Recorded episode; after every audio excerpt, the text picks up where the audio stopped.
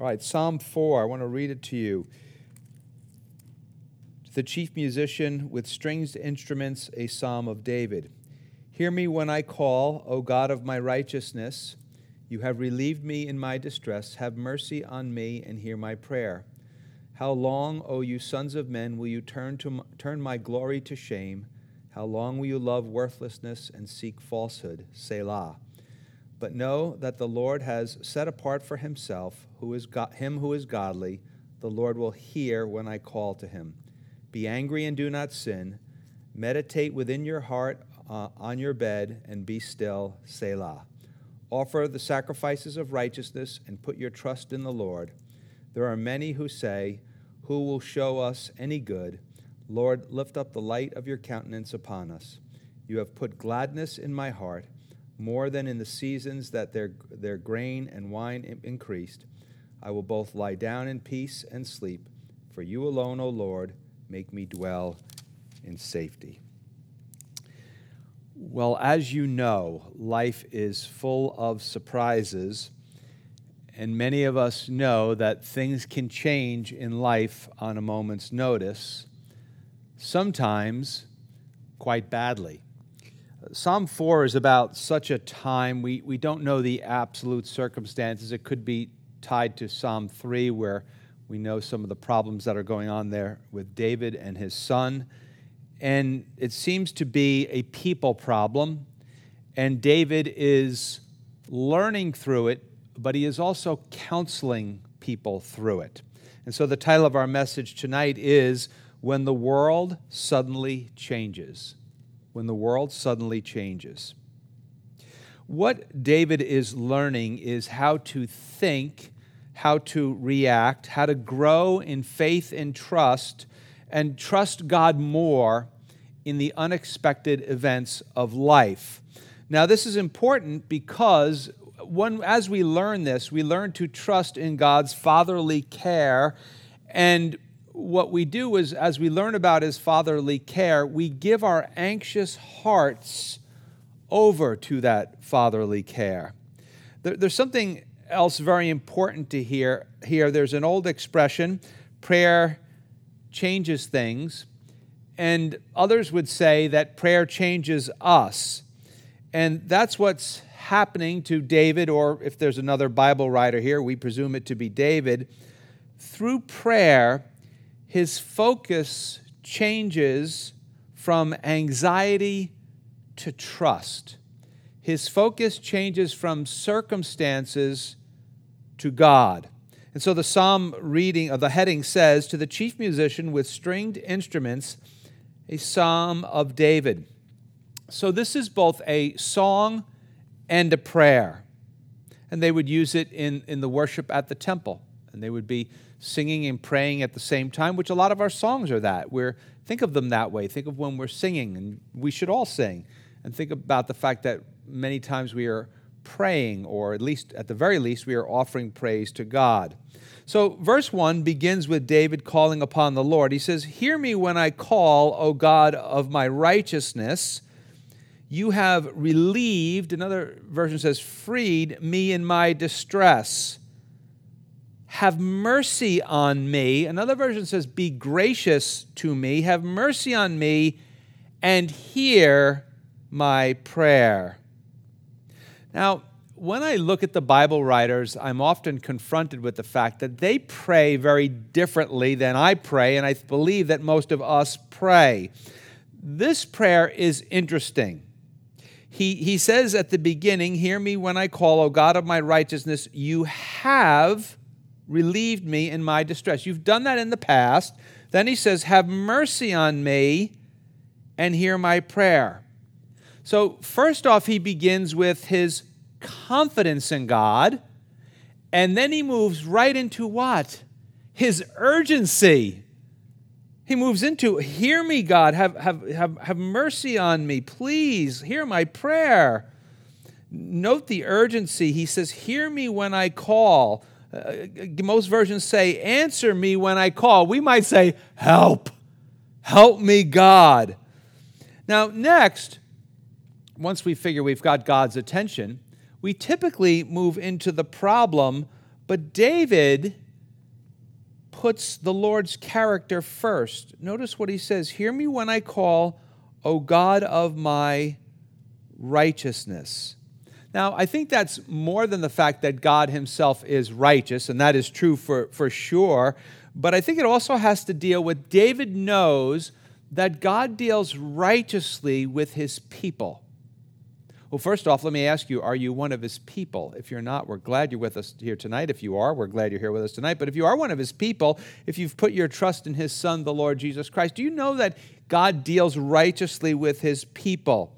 Perhaps appealing to God as the judge of all the world, who judges rightly on behalf of his children.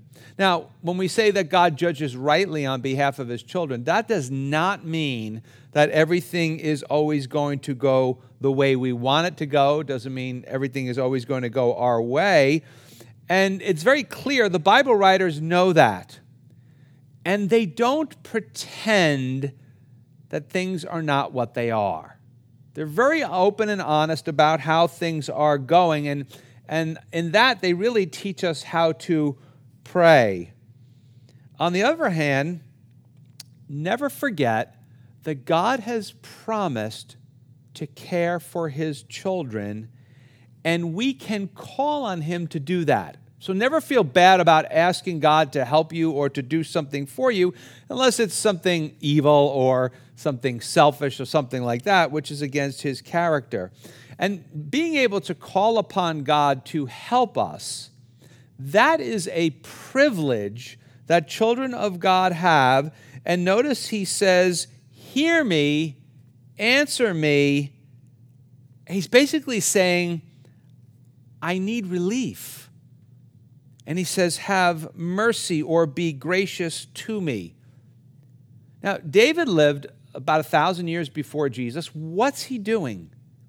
He's doing what we read in the scripture after Jesus ascended into heaven in the book of Hebrews. Hebrews four sixteen says, "Therefore, let us therefore come boldly," some versions say with confidence, "to the throne of grace that we may obtain mercy and find grace in time of need." That's exactly what David's doing here.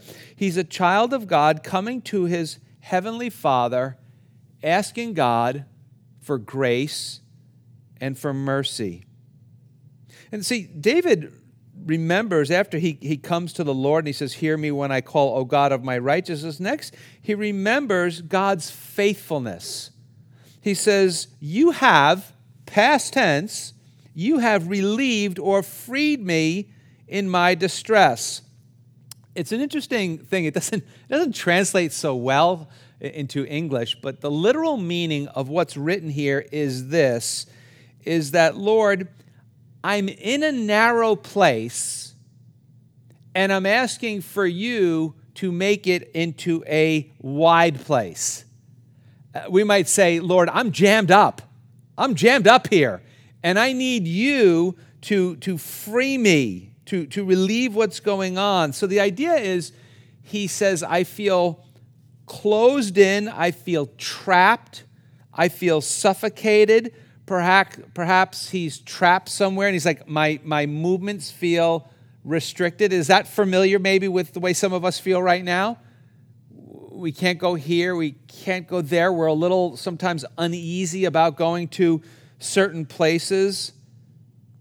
In other words, he's saying to God, in the past, Lord, I have been oppressed, I have been depressed, I have been distressed before you, God, and you came through for me, so now I'm coming to you again, and I'm asking you to help me again. Then he says, Lord, have mercy on me. This would be something that would be said of someone who is absolutely desperate and realizes there's nothing that they can do to change the situation. Totally out of their hands. And some versions say gracious, and I think in this context, gracious might be a better translation in the sense that David is coming to God saying, I need something that I may not deserve, but I, that's what grace is. I'm, I'm asking you for that. I'm asking you for some relief. And this is how many of the Bible writers pray. They're, they're open, they're honest, they, they lay the situation out before the Lord, not like he doesn't know, but they ask him for his help, remembering the goodness of God, the righteousness of God, and then appealing to God for his goodness, for his righteousness.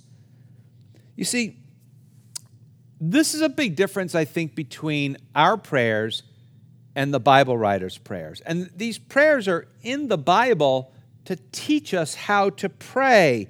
The, when the Bible writers pray, they focus a lot more on God than we do. We tend to focus on what? The problem, the need. And, it's, and like the Bible writers would say to us, listen, you can get to that, but turn your focus to God first. Turn your focus to God's character first. By doing so, um, it, it seems like a lot of times the Bible writers kind of realize before other people, they might appear to be righteous, but before God, they're really not. And they're very honest with God about, about who they are. Yet, the, another thing I love about the way the Bible writers pray, and this is a little edgy. Those of you who like edgy stuff, this is kind of edgy. I find sometimes the Bible writers, when they pray, they can be borderline demanding. They're not, they're not like, oh, dear God. Not that at all. They're just like, hey, hey, you're, you're great. You're wonderful. You've helped me in the past. Help me again. They are, they are, they are confident in their relationship with God that they can be kind of like a pest, kind of like demanding, pay, praying with, with real, you know, fervency. I love that kind of praying. Like, you know, we, we think of how we pray sometimes for God to move in a certain way and, and move in a community or move in a, a country or something like that. And and and these guys, we're like, oh, God, you know, please do this. And God is like, these the Bible writers are like, no, God, you got to do this, man. We're telling you, man, you, you got to do this. And that seems to allow them to hold on in faith. Because if you notice, a lot of the Bible writers get in it pretty deep. And and so you can't you can't knock their way of praying by by focusing on God first, letting him know the situation, and again being borderline demanding in the midst of their great difficulty, their trouble, their heartache, and their confusion. It's all this, they go through all of the same stuff that we do. It's just a lot of times the way they approach God is very different. The Bible writers also show us that it is much more important and empowering, and we're going to see this in David in what he talks about next, to speak to God before we speak to people. Now, a lot of us would say, oh, I know that, I know that, but we don't do that. That will produce in us. If we do that, if we speak to God first, before we speak to people, that will produce in us a divine boldness. Now, not a divine obnoxiousness. There's, there's really no such thing as a divine obnoxiousness. There's a, there's a divine boldness, and it's the same way Jesus spoke to people. I mean, people were just, he would, I could imagine some of the things Jesus said. People were like, did he just say that? Yes, because Jesus had a divine boldness about him. And now we're going to see David move into that divine boldness in verse two. He says, how long, O you sons of men? Some versions just say, O men. How long, O you sons of men, will you turn my glory to shame? Some versions say my honor to shame. Now, I think he's talking about the fact that he is the king. How long will you love worthless and worthlessness and seek falsehood? Another version says, seek after lies. And then we get that word, Selah. He says, take a break. So let's look at the primary question. How long, O you sons of men, will you turn my glory to shame? So people are against him. How long are you going to do this? How long will you love worthlessness and seek falsehood? So here's an interesting thing. David not only prays about the situation, but now he counsels the people that are against him, something that followers of Jesus often encounter.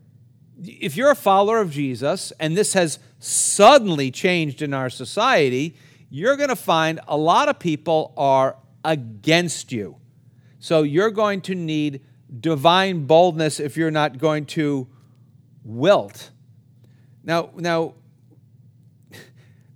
we're in a crisis now.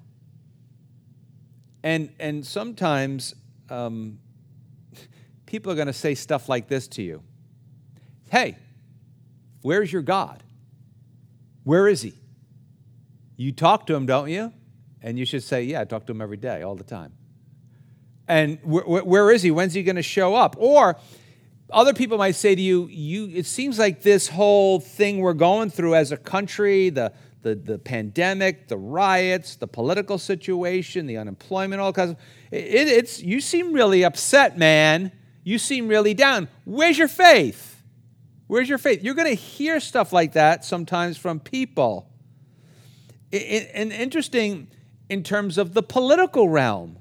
Uh, certain biblical truths now are twisted as being unloving, even, even racist now. Yet David, having spoken to God first, is able to call these people out to repent and put their trust in the Lord. You say, where did, where did he do that? Well, how, how long, O sons of men, will you turn my glory to shame? You need to repent. You need to repent. How long will you love worthlessness and seek falsehood?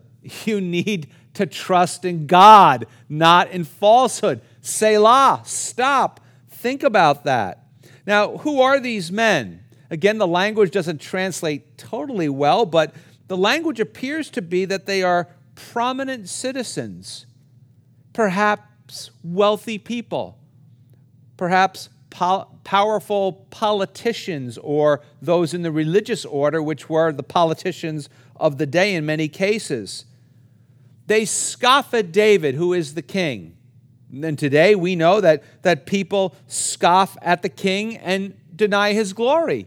And I mean King Jesus. It's still the same thing today.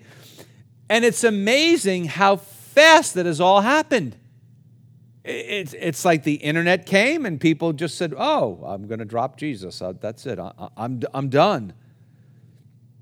Today, politicians and media have most of our country in a knot.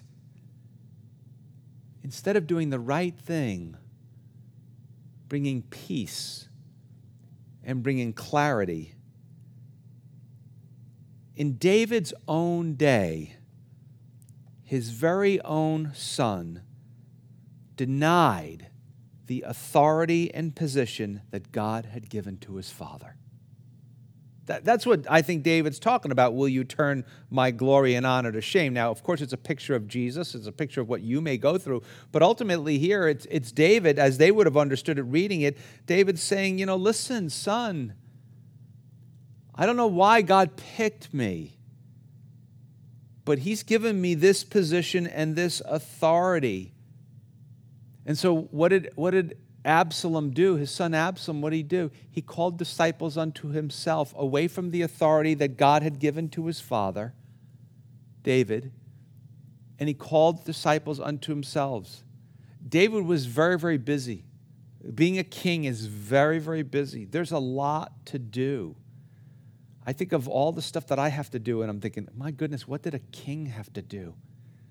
And so Absalom hung out at the front gate and said, hey, if I was the king, I'd have time for the people. I wouldn't be so busy all the time. And, and that's what Absaloms do. and his Absal- and, and, and it worked. And Absalom and his band of deceived followers became traitors to the work of the Lord. It's it is so sad to me. You know, I'm just watching what's going on in in our culture, and I have a, a probably a more politically driven sermon that maybe we'll do sometime in the future uh, on this very psalm. But it, it's very sad to me how a, how such a small group of people can set the tone for an organization. It's very sad to me how such a small group of people can set the tone even for a country, and how very misleading they often are. Yet David is a clear voice against the enemies of the Lord, against the enemies of Yahweh, against the enemies of the Lord's way of life. Now, here's the thing, guys. In the short term, when people are talking like this or being traitors or something like that, it, it may seem easier to give in. But is that loving to God? Is that loving to people? In the short term, yes, it might seem easier. But is it easy to live with that guilty a conscience? Is it easier in the long term? But David's methods is not out to destroy them. But what David is trying to do is he is trying to call them to the path of righteousness. I mean, he could be like, well, okay, we're just going to come after you and we're going to, that's it. You know, you're dead, you're done. You see, David knows this. It's very easy for leaders to go astray. If you're a leader of any kind, boy, it's so easy for leaders to go astray. It's so easy to, to fall into a, to, to a bad place or, or a bad way of thinking. It's so easy to be influenced by, by the wrong people and the wrong things. And so David, what will he do? He will seek to restore their focus to the right things. And that's the right thing to do. And sometimes it works and sometimes it doesn't. But at the end of the day, long term, you stand before God. And David knows that. See, how do you do that? Well, in verse three, we see that David knows who he is in God. And so often we keep coming back to this theme of identity. David doesn't have identity amnesia. David knows who he is. Look what he says, verse three. But know that the Lord has set apart for himself him who is godly. Now, is David talking about himself? Well, he is the man after God's own heart. But we do know that when we put our faith and trust in Jesus, that, you know, he sets us apart for himself. So you are godly. Now, some people say godly. What, what does that mean? Does that mean that you're loved by God or that you love God? Exactly. Exactly. It means both. He says, but know that the Lord has set apart for himself him who is godly.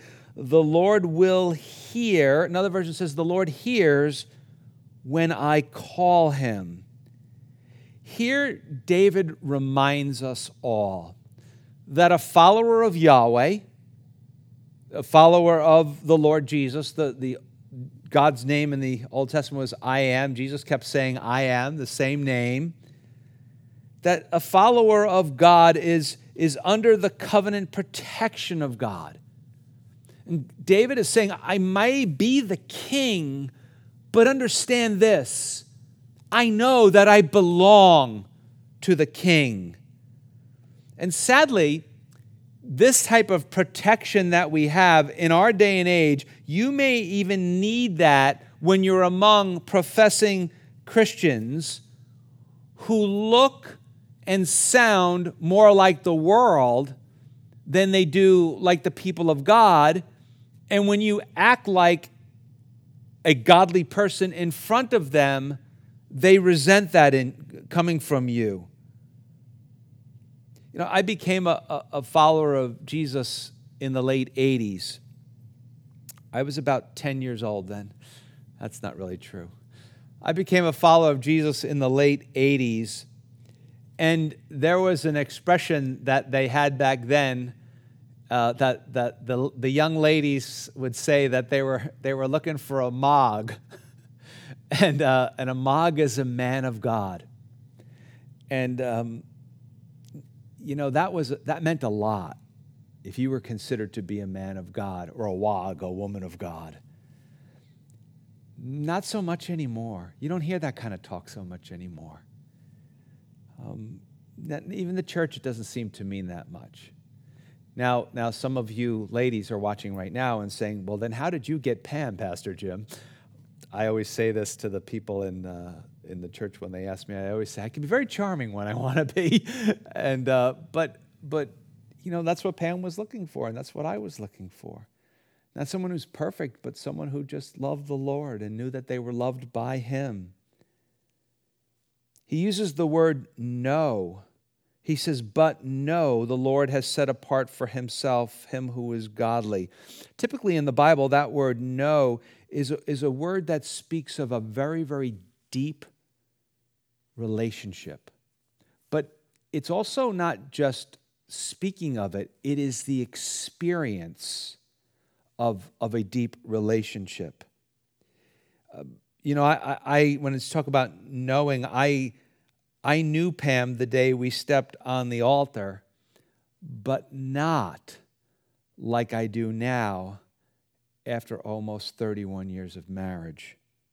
And and I am praying the Lord would, would give me years to to get to know her even better and, and, and to know more about her.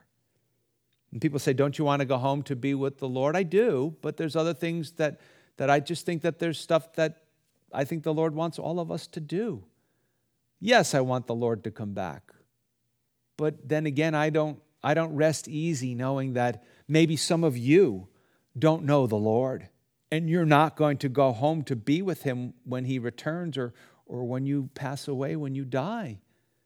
And so I, I have a I have a dream. You know, Martin Luther King had a dream.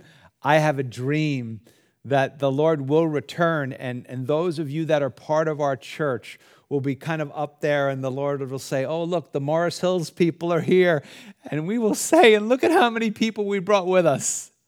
That's what, that's what really kind of gets me out of bed in the morning a lot of days.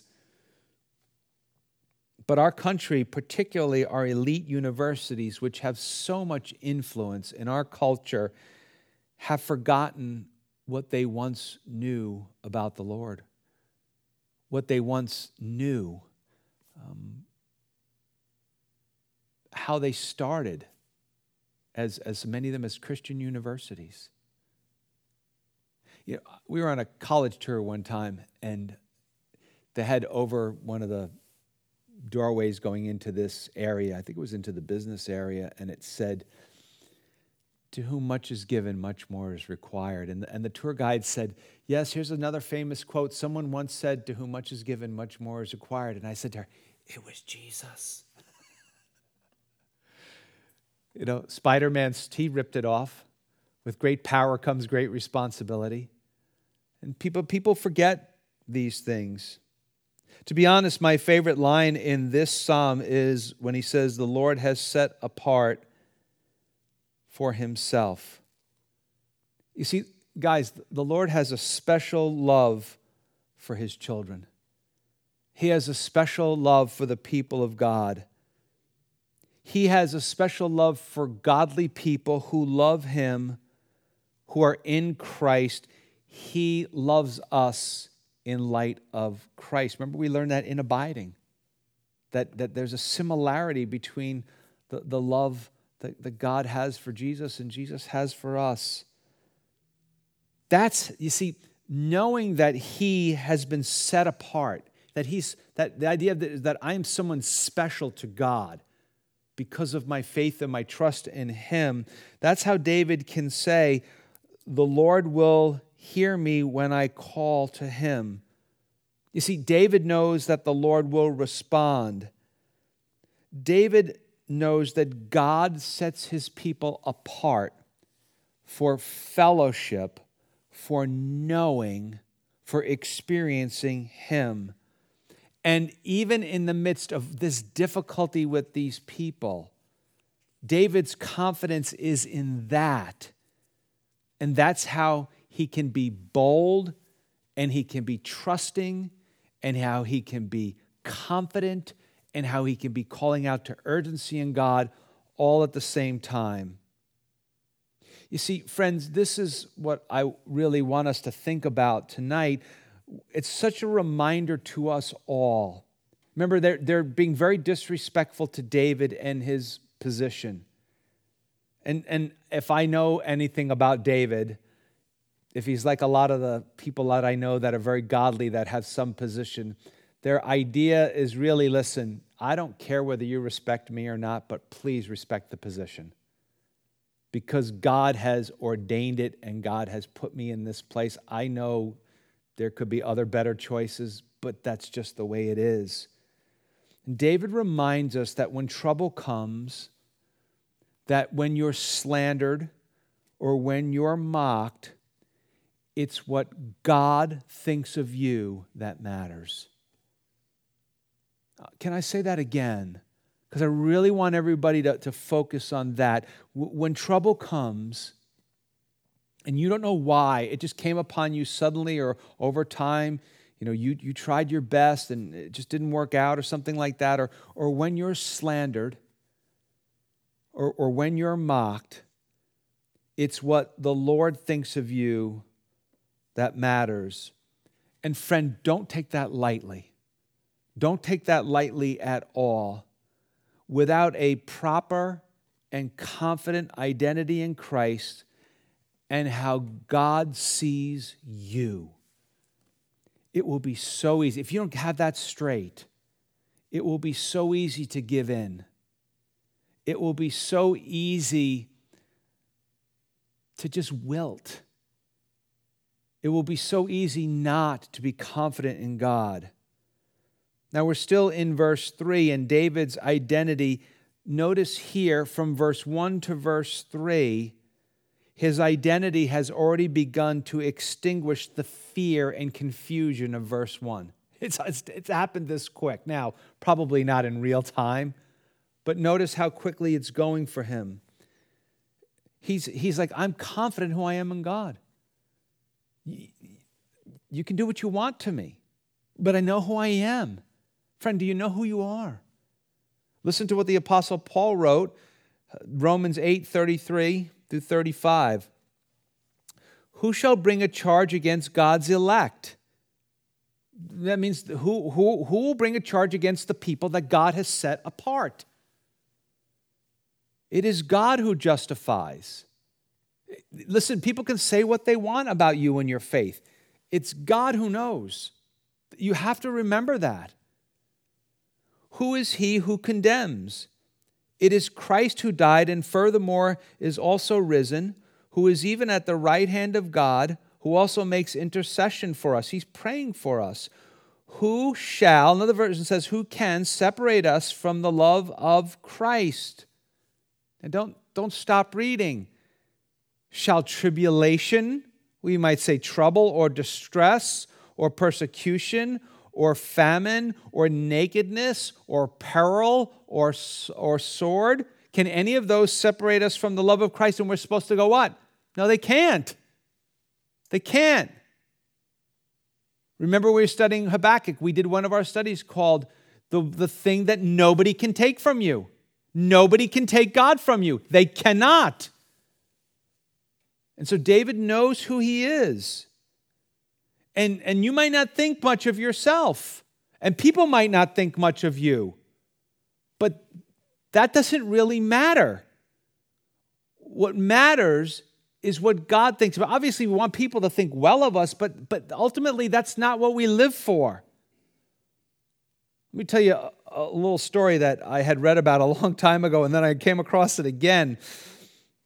There's an old story of a man who was filthy from top to bottom.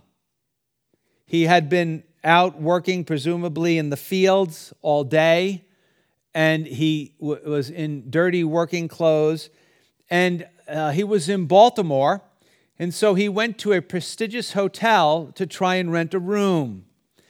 Well, the owner gave him the once-over and said to him, figured to himself, he's not worthy of my hotel. Uh, the, this is a prestigious hotel. I don't want this kind of riffraff in my hotel. And said to him, sir, I'm sorry, but we have no room for you here. He did, but, he, but not for that man. And so the man left. A little while later, one of his friends, the hotel owner's friends, came rushing into the hotel and said to him, is it true? And he goes, what do you mean is it true? And his friend goes, what in the world were you thinking? You turned away from renting a room to Thomas Jefferson, the vice president of the United States? You see, Thomas Jefferson might, he, might have been a dirty farmer, but he was also the vice president. You, Christian, might not think that much of yourself.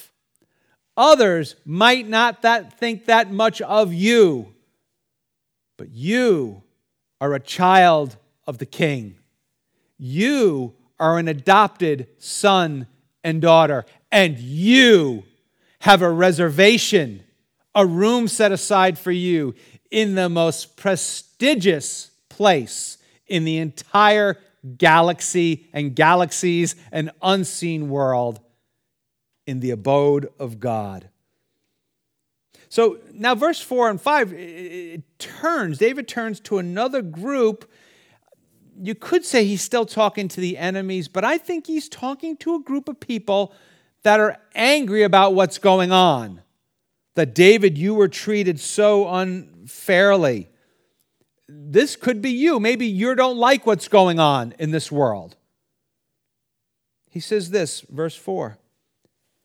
Be angry and do not sin. Some of you are like, that sounds very familiar to me. The Apostle Paul, he ripped it off from David in Ephesians four six. Now, he didn't rip it off. He was a Bible guy. I always say, people say to me, they walk out of the message, they go, oh, man, that, that Pastor Jim, thank you so much. I'm like, I'm just ripping off the word, man. I'm not doing anything. I'm just doing my best to understand it and just telling you what it says. When we're going through Matthew's gospel, I'm like, I'm just ripping off Jesus, man. No, thank him. Get in your car and thank him if there was any spiritual benefit brought to you. And so he says, be angry and do not sin. Meditate within your heart on your bed and be still. Selah. Take a breath. Wait on the Lord. Verse five, offer the sacrifices of righteousness and put your trust in the Lord. So here, maybe you're like David or the people that are with David. The world is seemingly spinning out of control. And at the very least, you might say, my head is spinning out of control. David says this. I think Paul takes it a little further, but we're going to stick within David tonight. Be angry. That's okay. Be angry. He says, be angry. And do not sin. That's the hard part. That's the hard part. So how do you do that? How do you do that? You know, the answer's right here in the verse. He tells us at the end of verse four, meditate within your heart, on your bed, and be still. We might say like this, get away, think about it, pray about it, and keep quiet. Be angry, he might be saying to us, be angry and keep your mouth buttoned. Button your lips, my mother used to say to me. And keep quiet, be still until you calm down, until you have more of a sense of peace. Psalm fourteen one, very famous verse, says this, the fool has said or says in his heart, there is no God. Sometimes um, we followers of Jesus do that. Sometimes in our heart, Jesus said, from out of the abundance of the heart, the mouth speaks. Sometimes out of our heart comes words that show us to be the fool that says there is no God. At that moment, we're acting like un- unbelieving believers. Now, literally, when it says be angry and do not sin, literally it means tremble and do not sin. In other words, tremble before God. If you tremble before God, then you'll be less prone to sin.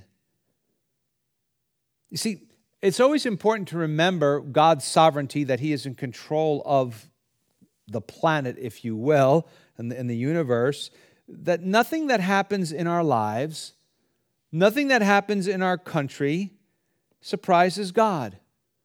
He knows what's coming. So David says this, listen, when, when, when, when you're outraged by certain things, go home, bring it before God, get your head on straight. And this is the hard one. And don't rebel against God's sovereignty, even if you don't like it.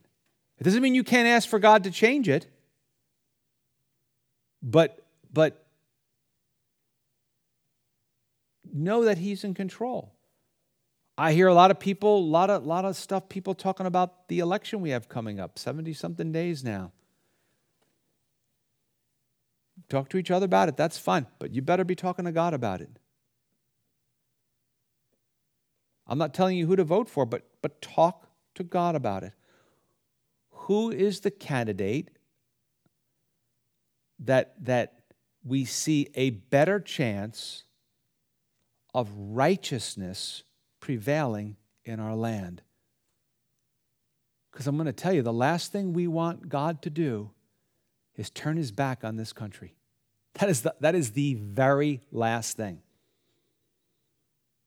We don't want God to be like, well, I left the United States because they didn't want me anymore.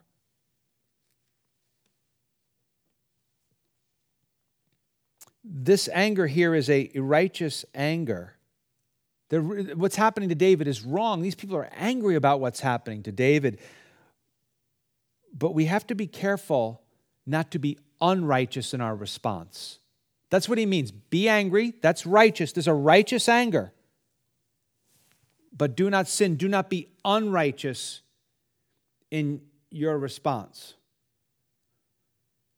There's one of the organizations that we support here, International Justice Mission, and, and I get different stuff from them. And I tell you, I read this stuff about sex trafficking, and oh my goodness. I mean, I'm just, um, I'm angry. And I'm like, Lord, I don't know what to do with it. And the Lord is like, you should be angry, Jim.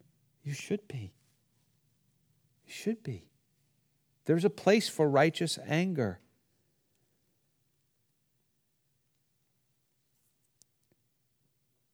You know, here's the thing. What what it, what if David is talking to the opposition, the unfaithful? Same thing. You can be angry about what's going on. Come to me, talk to me, but don't sin.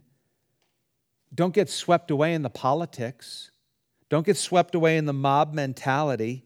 Stop and think about what you are saying and what you're doing. I guess we all have to ask ourselves, what, what keeps us awake at night?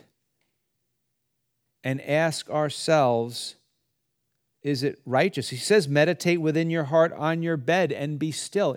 Is what I'm thinking about, is it righteous?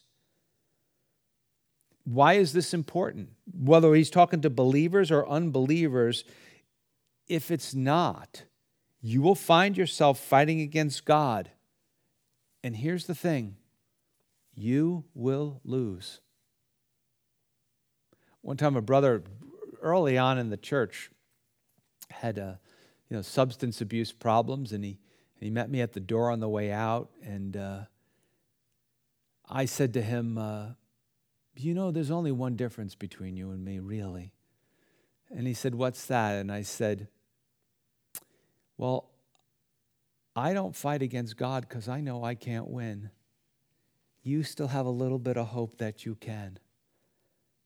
And you know what? He went to rehab. Because you can't win. Because if you keep fighting him and fighting him and fighting him, you know what's going to happen eventually? He's going to knock you out. God, God doesn't just let, let the fight go all the way to the end. If he does, that's not good. He'll, sometimes he'll just knock you out. So what's the next step? Well, let's go back to verse five. He says, offer the sacrifices of righteousness and put your trust in the Lord. You see, what, what David just said is easily overlooked. Easily overlooked. He said, offer a sacrifice to the Lord. Now, they had the temple, right? Well, they were getting ready to build the temple. They had the tabernacle. They, they did sacrifices to the Lord. And at the same time, he says, put your trust in the Lord. So, so what, is it, what does it mean? These sacrifices are for sins. And so he says to them, basically, you need to come, offer your sacrifices of righteousness. You need to come and admit to God your sin and your unbelief, and you need to turn from it. You need to repent. And then he says, at the same time, come to the altar of sacrifice. To them, the, the was the, the tabernacle, then the temple, for us the cross, and put your trust in the Lord. That is the simple plan of restoration. If you're not a follower of Jesus Christ, the way to receive the forgiveness of sins and eternal life, okay, is to admit your sin. Turn to God, admit your sin, and put your trust in the Lord. You, you put your you you turn to his sacrifice of righteousness. If you are a follower of Jesus, this is how you experience the loving grace of God, and this is how you are fruitful in your Christian life. And so there's another sense we get here when he says, offer the sacrifices of righteousness. So there was prescribed sacrifices. And put your trust in the Lord. We get the sense here in the Old Testament and in the New Testament, it's clear as day that going through the motions of sacrifices and sacraments is completely worthless without trusting the Lord. Very important to understand that. Verse six.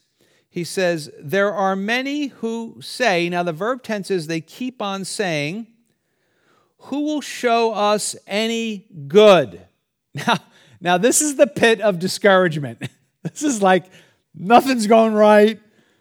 Everything's going wrong. You know, terrible.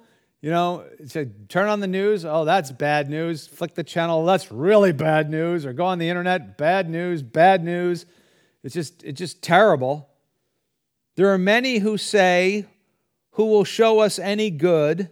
And then he adds this, Lord, lift up the light of your countenance upon us. Lord, there's people running around saying everything is falling apart. We need you to shine your face on us. You see, when the world suddenly changes, when the world is falling apart, in ungodly ways, it's very easy to fall into the pit of discouragement. I'm not saying we are never discouraged, but you can keep going down deeper and deeper and deeper into that pit. And, and David sees it happening in people, and he's counseling them, and he and he's and he's praying to the Lord about them. See, sometimes when we pray that things don't get worse, they do. That happens. And it happens for both ourselves and for others. And we need to be really careful about the way we think about things and about the way we will talk to God. Now, I'm going to tell you something that most of you do not know. Some of you know this, but most of you do not know. In the spring, I was quite ill. I was I was trying to hide it from a lot of people. I didn't have COVID. I it was my my neurological condition was just on fire. It was it was it was so bad. I was like, Lord, did and did you undo anything? People are like, oh man, you're really passionate. I was ready to pass out after every sermon. I would just go home and be like, Pam's like, how was church? I was like, nobody was there. and, and, and so I was quite sick. And, and so my prayers actually kind of went like this. Um, excuse me, God. Um, bad timing to for a pastor in a pandemic. I mean, really, I, I, I gotta, I'm supposed to be there for people, and I don't even feel like I'm here.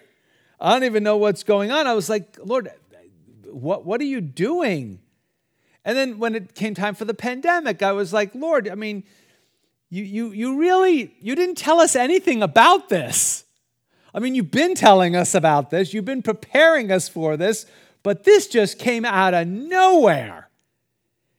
And Lord, I know you know this, but so many people that I know were already in the pit of discouragement.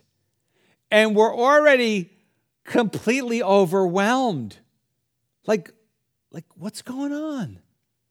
Now, you say, why didn't you tell us you weren't feeling well? Because I was trying my best to lean on the Lord. And I didn't want you guys to worry about me. Some of you perceived it. But, but I just wanted to talk to God about it. I'm feeling considerably better now. And just pray for me that it that it that it continues. But now I'm so far behind in everything. It's almost it's almost comical. Uh, it's really not, because some of you are like, I emailed him three months ago. He still hasn't answered me yet. And it's not it's it's not that. It's just that I was I was not well. So so what do you do? What do you do when you when you know things around you are just not going well for so many different people? And there's nothing you can do about it. I mean, even if I was at the top of my game, it w- there's nothing I could do about it for so many people. Well, you, what do you do? You you pray similar to the way David did. He really looks like he he took part of number six, the benediction uh, that they gave the people of God. And he says, Lord, lift up the light of your countenance upon us. He just says, Lord, Lord, we need you to shine your face upon us. That was a prayer over the people of God in the tabernacle, and David takes it and makes it a prayer for the discouraged. You know, I've learned, and I am continuing to learn, that there's great healing power for your soul in laying yourself aside and praying for the overwhelmed people you know that are in your life. Somehow it, it, it just changes you. And, and, and that confidence that you have that God is going to help them somehow turns into a confidence that you know He's going to help you. Verse seven, he says, you have put, so what is he saying? God, what I'm about to say, you've done this. So this is this is this is divine help. You have put gladness in my heart more than in the season that their grain and wine increased. Lord, you've put a gladness in my heart more than any joy of any good crop could ever bring. And that's a lot in a farming community. David says, Lord, you have put a gladness in my heart that not even all this trouble can snuff out. You have put a gladness in my heart that, that is better than all the money I could ever possibly have. You see, David believes one of the most fundamental teachings of the Word of God, which is one of the most difficult things to get your arm around and experience. And like we talk about, it's an ab- it's a fruit of abiding, It is, it is a, it is a, it takes a concentrated effort. It takes daily getting into the Word of God and getting the Word of God into you, being not like, remember we said only nine percent of people are doing that right now in the United States. And just let's, let's make sure we're at least in that nine percent and try and spread the Word. But the, the fundamental teaching of the Word of God that he believes is this: the presence of the Lord in your life is the best that earth has to offer. The presence of the Lord in your life is the best that earth has to offer. Everything else will come out of that. This is a joy that only those who have done verse five, only those who have turned to God and put their trust in him can enjoy and even understand and know the Lord. Famous verse, Matthew sixteen twenty-six, for what profit? For what, what good is it? What's the benefit? For what profit is it to a man if he gains the whole world and loses his own soul? Or what will a man give in exchange for his soul? Psalm eight closes, he says, I will both lie down in peace and sleep. For you alone, O Lord, make me dwell in safety. David can sleep because he knows that the Lord is watching over him in the midst of the chaos. You see, that's a that's a result of his faith. That that's a result of what of what David has come to this place where he's like, I know I know the Lord is watching over me. I know things are not going well in my life, but but I'm going to trust in him. David shows us how to approach difficult situations with healthy, prayerful concern. We're not saying that we're just not concerned about stuff. He has a healthy, prayerful concern and trust in the Lord. David is showing us here in the Old Testament what Peter told us we need to do in the New Testament when he was an older man, First Peter five seven, casting all your care upon him, for he, the Lord, cares for you. Notice David gives all the credit to the Lord. He says in verse seven, you put the gladness in my heart. And he says in verse eight, for you alone, O Lord, make me dwell in safety. You see, God alone is the source of David's peace, and he knows it.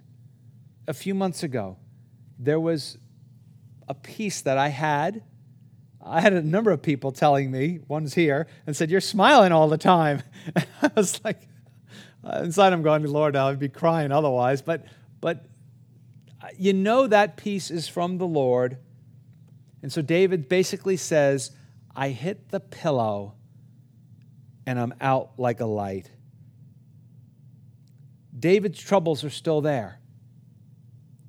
But even if he were to die that night, those who trust in the Lord will wake and they will see his face. So I want to read Numbers six twenty-four through twenty-six two. The Lord bless you and keep you. The Lord make his face shine upon you and be gracious to you. The Lord lift up his countenance upon you and give you peace. And all God's people said, amen. God bless you. We love you. See you soon.